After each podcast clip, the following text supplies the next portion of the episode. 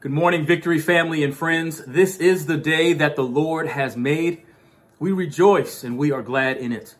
My name is Paul, and I am privileged to serve as pastor of this congregation, Victory Church of Charlottesville. Uh, we exist to see people reconciled to God and each other. We get the privilege as, as imperfect people to partner with a perfect God to see His will in heaven done here on earth. Uh, what an opportunity. And so I'm grateful. I'm grateful that you joined uh, with us this morning in worship. Grateful for every volunteer, every victory group leader who continues to serve as unto the Lord. Uh, victory group leaders learning all kinds of online formats so that we can stay connected and continue sharpening each other and to continue being the church. Uh, and as important as this moment is, and it is important, uh, we are the church seven days a week, 24 hours of every single day. And so I'm grateful, uh, even in this pandemic, uh, that we have been able to bear God's image and that He's given us the strength to do so as well as we possibly can. Uh, taking the next step of obedience with each passing day. Uh, I'm grateful and humbled to be a part uh, of this local body called Victory Church. Thank you for joining us again uh, this morning. We've been in a, a sermon series all throughout the month of May entitled Mental Health Matters. It's Mental Health Awareness Month, and we believe this conversation, particularly in church history, uh, has incredible relevance and uh, uh, incredible purpose, if you will, for us to be engaging through the lens of Scripture. And no doubt in this time that we find ourselves in, uh, it's particularly of importance for all of us, uh, whether we are clinically diagnosed uh, or not. Uh, God wants us to be healthy mentally.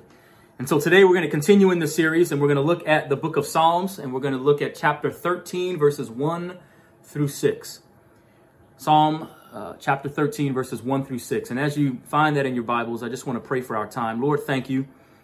Thank you so much for, for uh, already permeating every aspect of this worship experience from the welcome to the to the worship and song experience to our being able to give back to you out of which you've given to us financially and now god as we go uh, into the word a bit more to share a particular message around this mental health matters theme i pray that you open our eyes so that we see all that you have for us from the word of god in jesus' name we pray amen amen psalm chapter 13 and uh, we'll be reading verses 1 through 6 it reads how long, Lord? Will you forget me forever? How long will you hide your face from me? How long must I wrestle with my thoughts and day after day have sorrow in my heart? How long will my enemy triumph over me? Look on me and answer, Lord my God. Give light to my eyes, or I will sleep in death. And my enemy will say, I have overcome him, and my foes will rejoice when I fall. But I trust in your unfailing love. My heart rejoices in your salvation. I will sing the Lord's praise, for he has been good to me. The title of the message this morning is Grief and Hope. Grief and Hope. Uh, I can remember a few years back uh, when I was traveling for work. Uh, back when we could travel for work, and I was, I uh, believe, in Denver, Denver, Colorado. I was with some colleagues, and we were exploring the city, and we found ourselves uh, on our way to a particular destination as we were exploring. We found ourselves passing the same landmarks over and over and over again.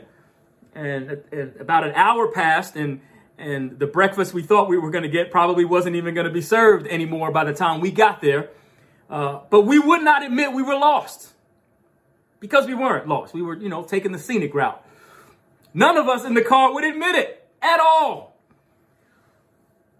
And I wonder, uh, though that story being somewhat humorous, clearly we were lost, had no idea where we were going, and pride and everything else crept up in us such that we didn't roll down the window and ask somebody. As humorous as that story is, how many of us find ourselves in situations, predicaments, mental states, if you will, that we don't want to admit that we are in. How many of us find ourselves uh, maybe having negative thoughts, for a prolonged period of time and saying, ah, it was bad pizza? How many of us have even thoughts of suicide at times and saying, ah, it's just a fleeting thought, it'll go away? How many of us have been in a dark place of some kind and have a difficult time saying, here is where I am? So, the question that I want to deal with today is how do we pray in the midst of dark times? How do we pray? And I want to highlight three points that I believe uh, the text here suggests for us. One is that we admit where we are, two, that we cry out for enlightenment, and lastly, three, that we keep on praising. I wonder how many of us have dealt with the following symptoms uh, for a prolonged period of time. I wonder how many of us have dealt with uh, sleep changes, maybe sleeping too much or not being able to sleep enough, loss of interest in activities that we were previously interested in, excessive guilt, a loss of energy or fatigue, uh, uh, the inability to, to concentrate or, or focus, appetite changes, psychomotor agitation or increased irritability, or thoughts of suicide. In other words, I wonder how many of us have experienced depression. Some of these symptoms can go relatively unnoticed, maybe even unchecked until we find ourselves in a place of hopelessness and, and trying to figure out how did I get here? And David in this text is showing signs of what we today might describe as depression. I don't know if at some point his concentration waned or if his eating habits were, were a bit off or if he couldn't sleep well or not. I don't know any of that, but it's clear that he was at a point of desperation and needed some help. David was in a dark place. Anybody been there? And the psalm written by David, who was a Jewish king, falls in the category that scholars would describe as lament. Lament, which consists of protest, petition, and praise.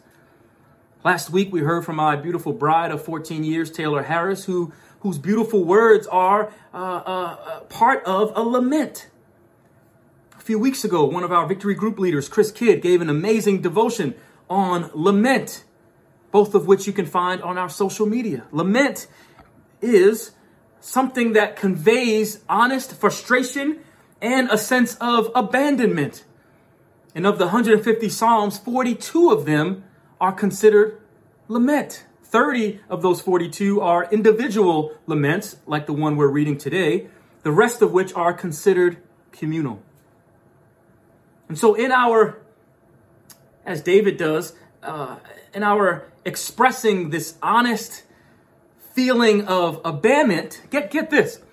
Uh, as we're expressing this, these feelings of abandonment, and we're expressing these feelings of frustration, we're doing so as believers of God.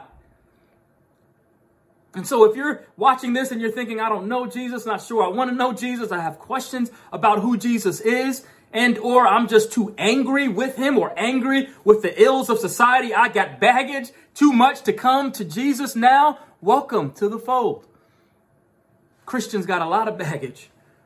Christians still have a lot of questions. Christians still have a lot of anger, and God is saying, Bring to me that lament.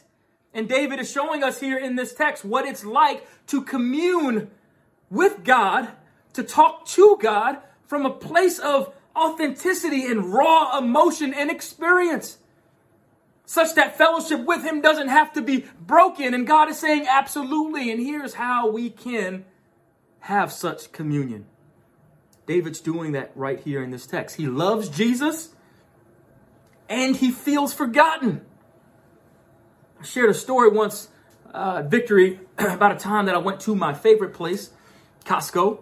Uh, it wasn't this time to get, you know, my usual uh, pull-ups for our kids or my big tub of cashew nuts, because everybody needs a big tub from Costco of cashews.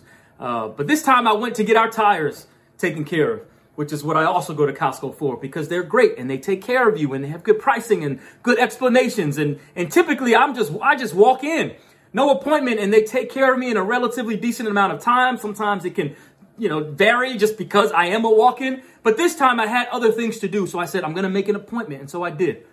And I went in with even more of an expectation of, of, of, of, uh, uh, efficient service, if you will, and everything about the service was pleasurable except for the time.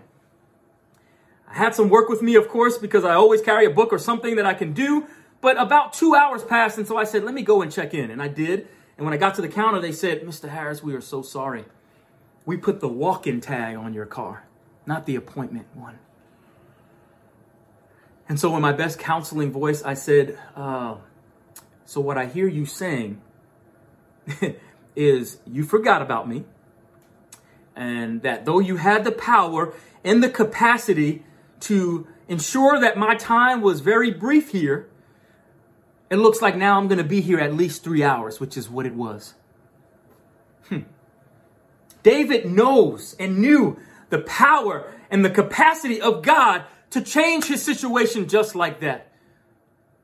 Those of us who, who know and believe in Jesus Christ know God has all power in his hand and can change any situation just like that. And so in this text, David is in his feelings, just like us.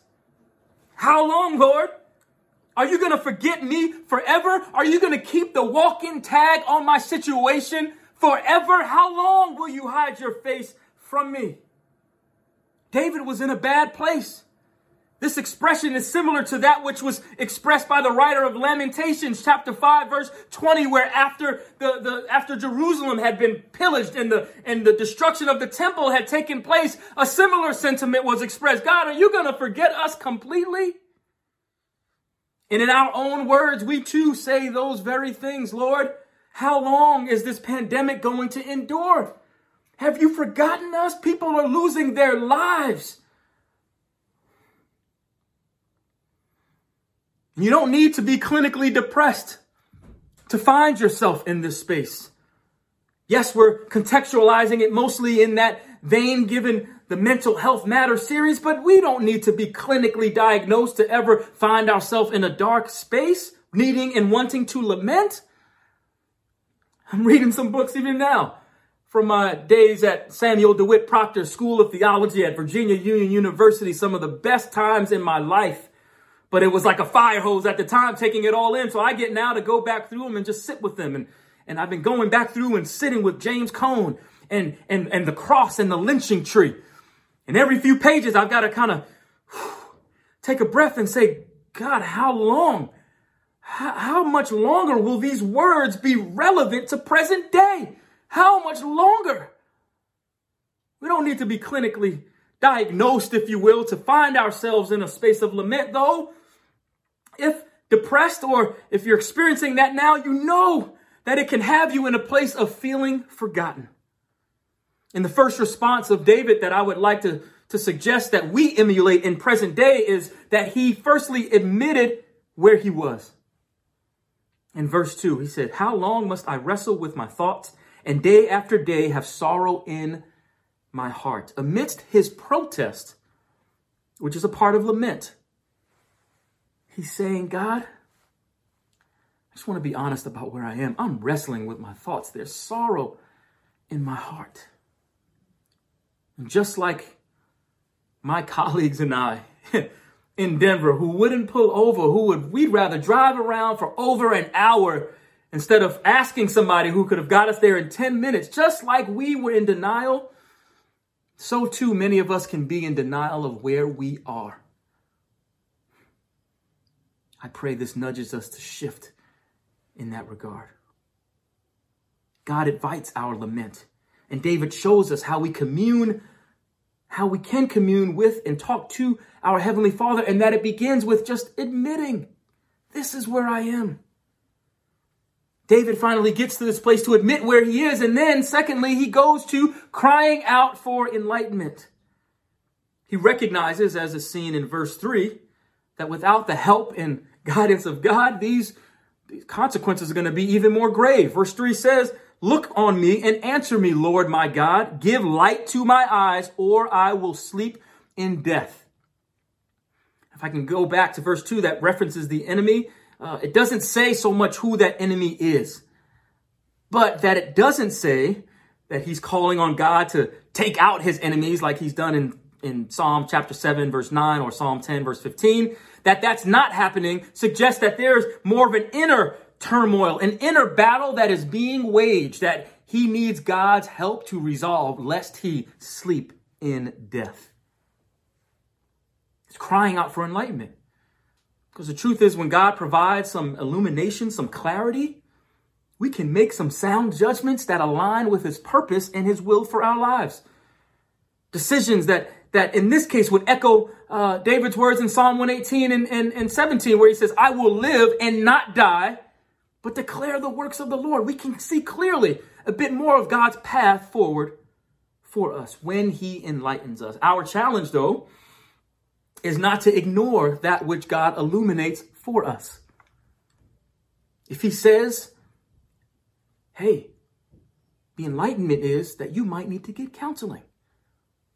Then it's on us not to ignore the illumination and to get the help we need. If he says, I've got a miracle through the medicinal community with your name on it, it's incumbent upon us to follow the illumination that he gives. It's up to us not to put him in the box saying, God, I know if you're going to come meet me, you're going to meet me in this way. Because for one, this is how it, it always happened in my life. And this is how I want it to be. This is what would be comfortable for me. No, when you cry out for enlightenment like David is doing, we, God will come as he comes and we need to say, God, I yield to whatever way that you want to come and give me. Lest we find ourselves like the, like the gentleman who was sailing and, and, and the boat capsized. Unfortunately, he finds himself treading water for a few hours and two boats and a helicopter come his way trying to help him. And he says, no, God, is to save me. I know you got me, God. So y'all keep on going. God's got me. Only to find himself seeing God face to face, having transitioned to heaven and saying to God, God, where were you?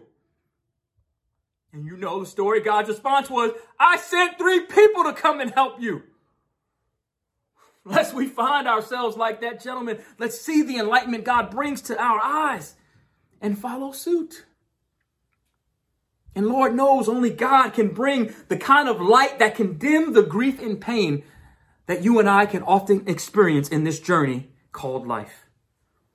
Admit where you are, admit where I am, admit where we are, cry out for enlightenment, and lastly, let's keep on praising. Keep on praising.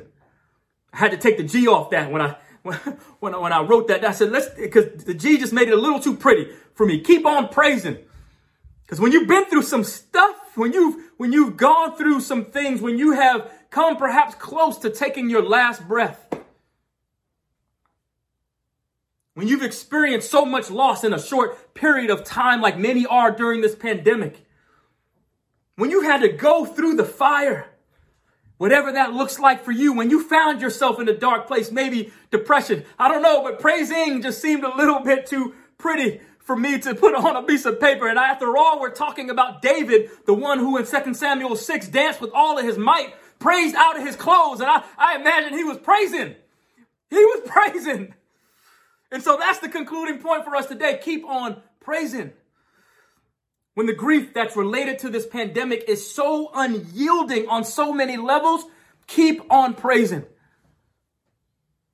When we find that, that, that Jim Crow lives up the street from you. Keep on praising. When we find that integrity in this day and time seems like a foreign concept at times, keep on praising. When you find yourself depressed, I pray that we can keep on praising. And this is the part that is often left out of the lament. Yes, there's protest. Yes, there's petition. But David shows us that there is also praise. And such praise that's rooted in hope, really, it's not because the situation has necessarily changed. There's nothing about in this text that tells us or leads us to believe that anything about the storm in David's life had passed. Nothing says that the brother had come through and now was giving a shout. Everything points to him giving a praise in the midst of it all. There's a reassuring presence in the midst of it. David says this in verse 5 But I trust in your unfailing love. My heart rejoices in your salvation. I will sing the Lord's praise, for he has been good to me. Protest and trust, pain and joy. This is lament. This is a way we can and should communicate with our Heavenly Father. We absolutely should, uh, uh, if not already, decry the unjust deaths of Ahmaud Arbery and Breonna Taylor and that of millions of African Americans in this country over hundreds of years. Whether the Middle Passage or, or the Civil Rights era to even the 21st century, absolutely we ought to protest and seek justice where justice needs to be dealt with and done. And trust in God's unfailing love for all of us, even if we don't experience it from others next to us.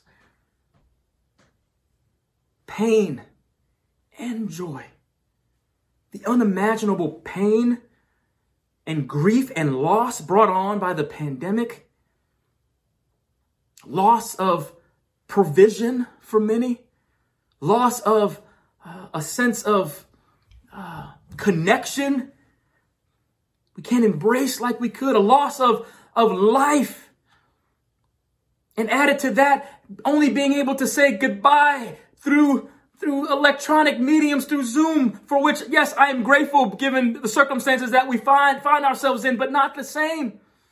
The pain of the loss we might experience in this pandemic or in other, any other scenario we find ourselves in, there can also simultaneously be the joy the unspeakable joy of the Lord that is our strength. Protest and trust, pain and joy. This, this is lament. We can be depressed and by the power of God, keep praising. We can have grief and we can have hope. What does that look like? Well, looks like our Heavenly Father on the cross. The pain, unimaginable pain and grief suffered physically, the mental exhaustion. And yet the hope found in his death, burial, and resurrection. I want to give a, particular plug or push for our victory groups this week. And I know I'm just making explicit more publicly that which I know already happens because I visited all of your groups at least once.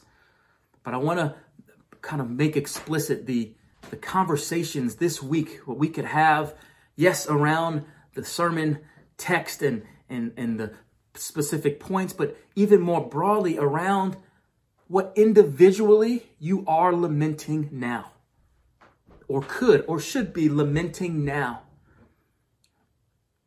and what more broadly the church can and should be lamenting now. What does that look like?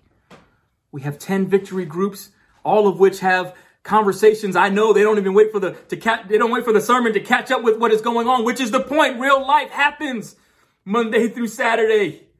As important as this moment is, we are a church, as I mentioned at the outset, to, to be reconciled to God and to see people reconciled to each other. And as important as this moment is, there's no sermon text, there's no sermon preached, there's no workshop, no pep talk that can replace the community and real life happenings throughout the week.